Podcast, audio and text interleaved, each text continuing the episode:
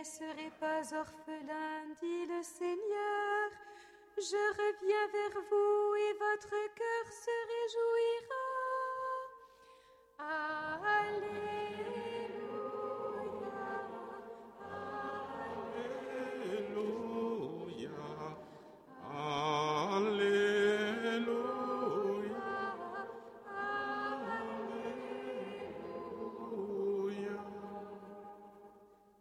Seigneur soit avec vous.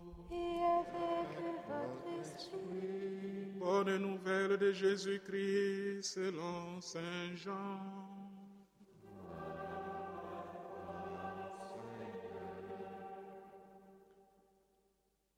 En ce temps-là, Jésus leva les yeux au ciel et dit, Père, l'heure est venue Glorifie ton Fils, afin que le Fils te glorifie. Ainsi, comme tu lui as donné pouvoir sur tout être de chair, il donnera la vie éternelle à tout ce que tu lui as donné. Or, la vie éternelle, c'est qu'ils te connaissent, toi le seul vrai Dieu, et celui que tu as envoyé, Jésus-Christ. Moi, j'étais glorifié sur la terre en accomplissant l'œuvre que tu m'avais donnée. Et maintenant, glorifie-moi auprès de toi, Père, de la gloire que j'avais auprès de toi avant que le monde existe. J'ai manifesté ton nom aux hommes que tu as pris dans le monde pour me les donner. Ils étaient à toi, tu me les as donnés, et ils ont gardé ta parole. Maintenant, ils ont reconnu que tout ce que tu m'as donné vient de toi, car je leur ai donné les paroles que tu m'avais données. Ils les ont reçues ils ont vraiment reconnu que je suis sorti de toi et ils ont cru que tu m'as envoyé. Moi, je prie pour eux. Ce n'est pas pour le monde que je prie, mais pour ce que tu m'as donné, car ils sont à toi. Tout ce qui est à moi est à toi. Tout ce qui est à toi est à moi. Et je suis glorifié en eux.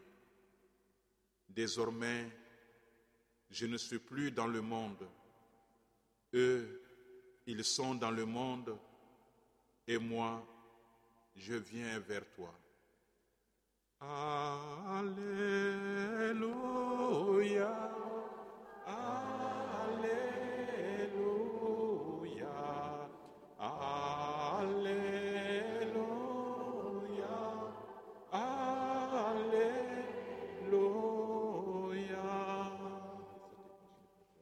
Et sœurs, que la paix du Christ ressuscité soit toujours avec vous. Nous sommes vraiment heureux de nous retrouver après ce long temps de séparation, de confinement, depuis le temps de carême jusqu'à l'ascension et je pense que le Seigneur ne nous a pas quittés pendant ce temps de, confinement. Il est resté avec nous dans nos petits cénacles et nous sommes restés en lien de prière, en lien spirituel, surtout au moment fort des célébrations eucharistiques à travers les réseaux sociaux. Au sortir de ce temps de confinement, je voudrais que nous rendions, grâce à Dieu. Saint Paul nous appelle toujours à rendre grâce à Dieu et pour tout, car Dieu peut tout utiliser pour nous aider à grandir non seulement humainement, mais à grandir en tant qu'enfant de Dieu. Rendre grâce pour tout ce que ce temps de confinement nous a permis de voir ou de comprendre sur le monde, sur nous-mêmes, sur notre relation à Dieu et aux autres. On ne sort jamais indemne d'un tel parcours. Tout est vraiment grâce. Nous voulons offrir aussi au Seigneur, au sortir de ce temps de confinement, toutes les souffrances causées par cette pandémie à travers le monde et demander le repos éternel à nos défunts, dont personne ne connaît le nombre exact.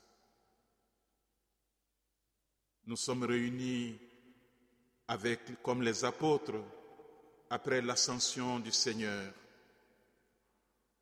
autour de Marie, notre mère, qui porte le nom de Notre-Dame d'Ars, en continuant à prier pour le monde et pour nous-mêmes. Prions surtout pour l'avènement d'un monde nouveau, un monde bâti sur d'autres valeurs, un monde qui met l'homme au centre de tout, un monde qui a du sens et qui est porteur de sens. Ce monde pour nous est communauté et communion à l'image des apôtres autour de Marie, unis au Christ. Ce monde il a conscience de lui-même et de son environnement. Le monde nouveau dont je parle, il a conscience de ce qui le dépasse.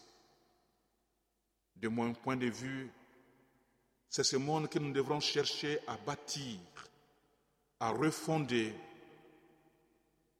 en vue d'une humanité nouvelle, totalement enracinée dans la création et profondément ouverte sur la transcendance.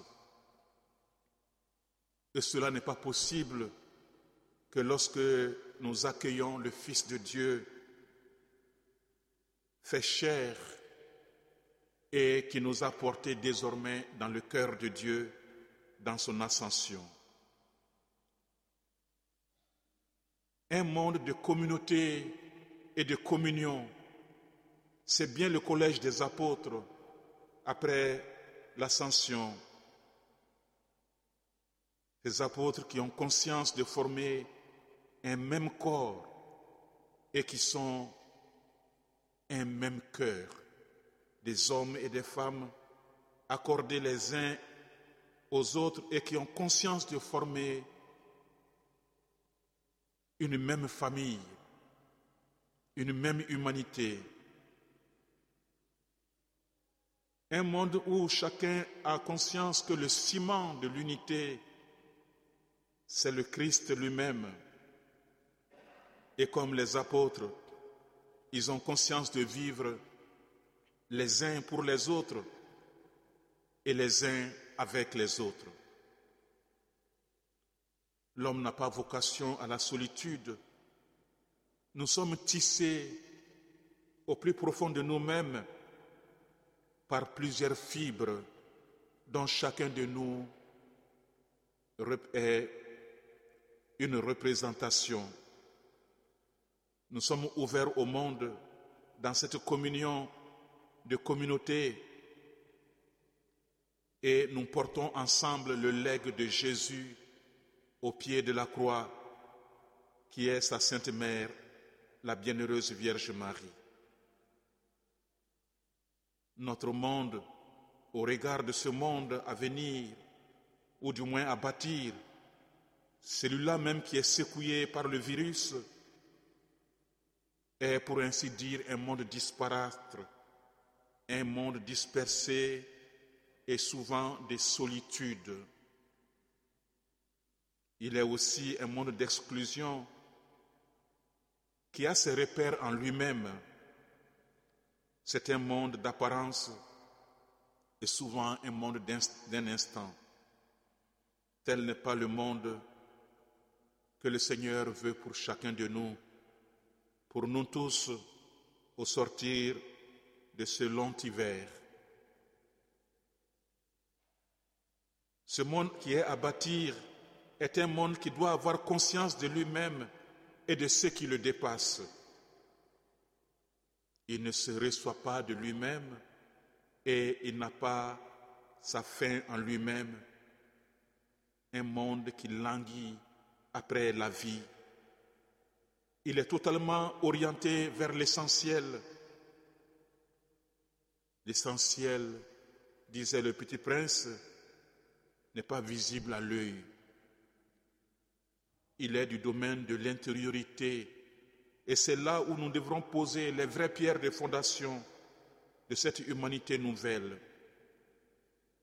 Dans l'évangile de ce jour, Jésus prie son Père pour lui avoir donné d'initier ce monde à partir du groupe des apôtres. Ce monde fait la gloire de Jésus et il le présente à son Père. Voilà l'œuvre que tu m'as permis d'accomplir. Ce monde a connaissance du vrai Dieu et de Jésus lui-même qui a révélé le cœur de Dieu.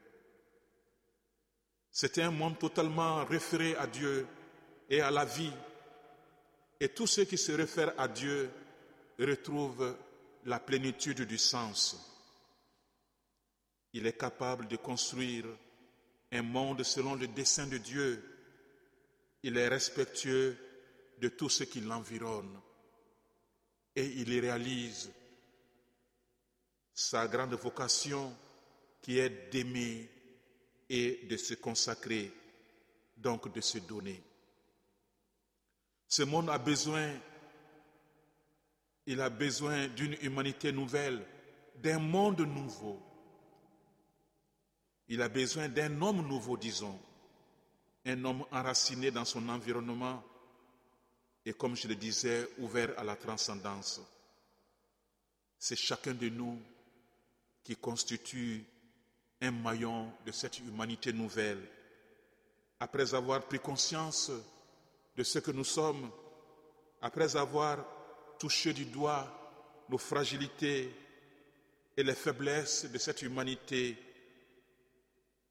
après avoir retrouvé le Christ, premier-né de cette création nouvelle, le Seigneur nous invite, eh bien, à mettre la main à la pâte pour participer à la construction de ce monde nouveau qui est un monde de communion et de transcendance. Frères et sœurs, ce monde à bâtir n'est pas un monde d'illusion. Il appelle à retrousser bien sûr les manches, mais à communier au mystère du Christ, qui est mystère d'amour, de souffrance et de vie. Jésus nous invite à ne point avoir peur, et bien de communier à cette souffrance qu'il a vécu pour chacun de nous. Dans la deuxième lecture, il nous disait ceci, si comme chrétiens, comme participants à la vie de Dieu, nous souffrons pour le Christ, que personne n'ait honte désormais de manifester le visage de Jésus. Que chacun accepte de rendre gloire à Dieu pour ce nom au-dessus de tout nom le nom en lequel nous avons la vie, l'être et le mouvement. Amen.